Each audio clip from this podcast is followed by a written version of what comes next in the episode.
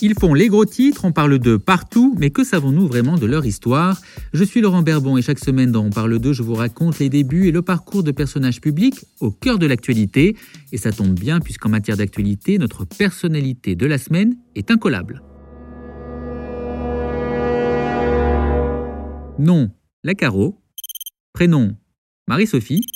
Âge, 45 ans. Profession, journaliste. Signe particulier, a pratiqué la danse pendant 10 ans.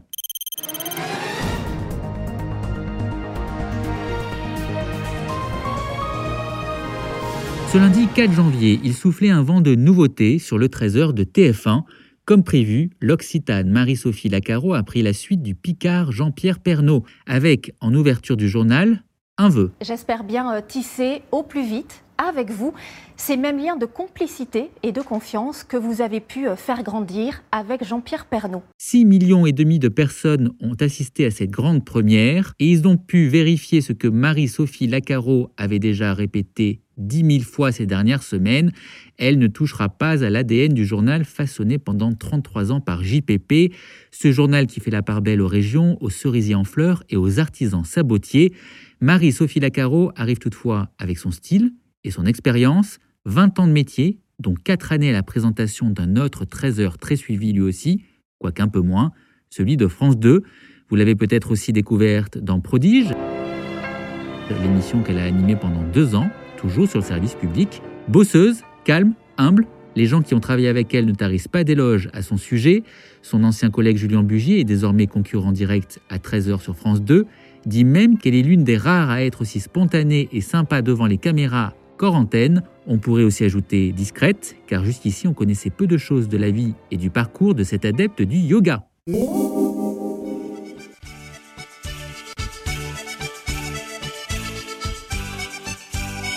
Marie-Sophie Lacaro a grandi, travaillé et longtemps vécu loin de Paris.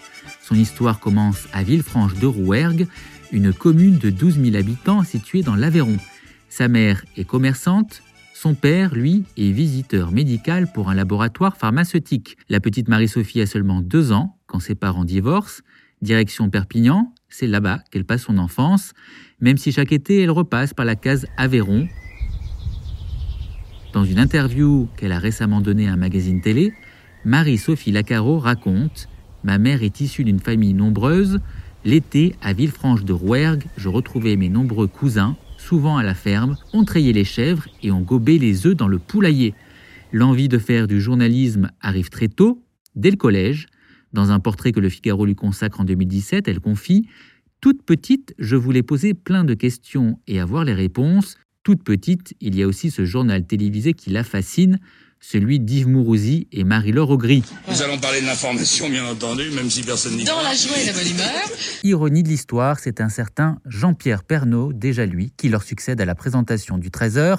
Pendant ce temps, Marie-Sophie Lacaro, elle, fait son stage de troisième. La collégienne choisit le Villefranchois, un hebdomadaire local. Le journalisme ne la quittera plus.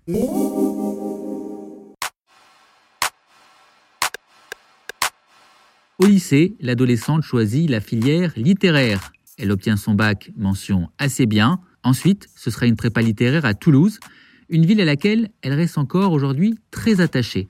En 1999, elle décroche une licence de lettres modernes à l'université Toulouse Jean Jaurès, avec à la sortie toujours le même objectif, intégrer une grande école de journalisme. Mais elle rate le concours d'entrée à l'école parisienne du CELSA la suite, on peut la lire dans ce portrait publié dans Le Point. J'avais décidé de prendre une année pour multiplier les stages, car je n'avais pas abandonné l'idée d'exercer ce métier. Marie-Sophie Lacaro n'a aucun contact dans le milieu, mais elle s'accroche et multiplie les lettres de candidature.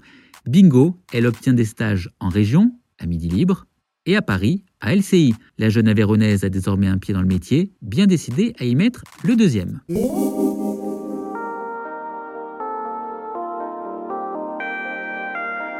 Après une année de stage, Marie-Sophie Lacaro décroche ses premiers contrats. Ce sera dans le journalisme sportif. Sur une ancienne chaîne du satellite, elle présente une émission sur les 4x4. Et pour Eurosport, elle couvre des compétitions de voitures et de motos. Il y aura aussi un bref passage par la chaîne météo, jusqu'à ce que sa région se rappelle à elle au début des années 2000. La chaîne France 3 Quercy Rouergue l'appelle. Au bout du fil, une voix lui lance On a besoin de quelqu'un demain matin. Est-ce que vous pouvez être là à 9h La jeune journaliste de 25 ans signe son premier CDD. Puis elle enchaîne avec des reportages pour France 3 Midi Pyrénées. La tyrolienne la plus impressionnante d'Europe, elle mesure 1 km de long. Quand on est au point le plus bas, on est encore 60 mètres au-dessus du lac. C'est sur cette chaîne qu'en 2005, pendant les vacances de Noël, Marie-Sophie Lacaro présente son premier journal télévisé. Madame, monsieur, bonsoir. Midi Pyrénées s'est réveillé sous la neige ce matin et il n'a quasiment pas cessé de neiger tout au long de la journée. Aujourd'hui encore, elle se souvient, j'avais un trac terrible, j'ai espéré toute la journée une grosse panne d'électricité qui m'aurait sauvé. Finalement, on m'a conseillé d'être moi-même, naturel, et tout s'est bien passé. Marie-Sophie Lacaro ne le sait pas encore, mais elle tape dans l'œil de Paul Naon, le directeur de l'info à France 3, en vacances dans la région, lui dit tout le bien qu'il pense de son travail au JT. La voilà bientôt propulsée sur la scène nationale. Nous sommes en 2010. À 35 ans, Marie-Sophie Lacaro est désormais le joker de Carole Gessler sur le 19-20 de France 3, puis à partir de 2014, celui d'Élise Lucet au 13h de France 2. À l'antenne, la journaliste gomme un peu son accent. Pas question toutefois de quitter ses racines. Quand elle fait des remplacements, Marie-Sophie Lacaro n'est que de passage dans la capitale. Une fois sa semaine aux 13h terminée, elle repart aussitôt rejoindre son mari et ses deux jeunes enfants dans la région toulousaine.